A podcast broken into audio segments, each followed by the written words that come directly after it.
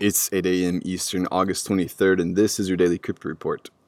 Bitcoin is up 1% at $10,122, XRP is even at 27 cents, and Ethereum is up 1% at $189. Those are leaders by market cap. Top gainers in the last 24 hours Wanchain up 35%, and Dent up 22%. Today's headlines Patrick Byrne has stepped down from his position as CEO of Overstock.com.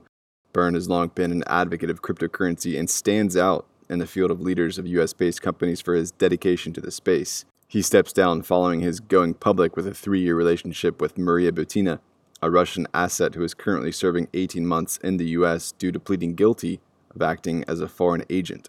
Byrne will be replaced by Jonathan Johnson, the current president of Overstock's Medici Ventures, which is a good sign for their continued involvement in the space. Best of luck, Patrick. Well, several proposed members of Libra's governance program are considering washing their hands of the Facebook backed fiasco. The Financial Times is reporting that these unnamed members are concerned about the regulatory issues and the public perception of supporting Libra due to the increased regulatory scrutiny. The CEO and chairman of Visa, Alfred Kelly, highlighted that no company has done anything more than say yes.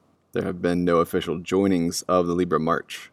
Everyone has been talking about Libra since it was announced in mid June, including all of the US and world regulators, and it seems that some potential members of the council are getting cold feet. Several exchanges, including Binance, have been affected by an issue with Amazon Web Services.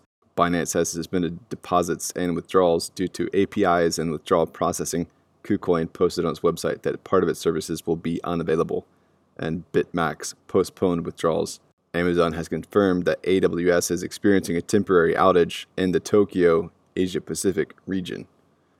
And finally, Bitmain is apparently bulking up with over half a million more crypto mining chips, with projected profits as much as 1.2 billion. This comes just in front of the US IPO that looks to raise 300 to 500 million.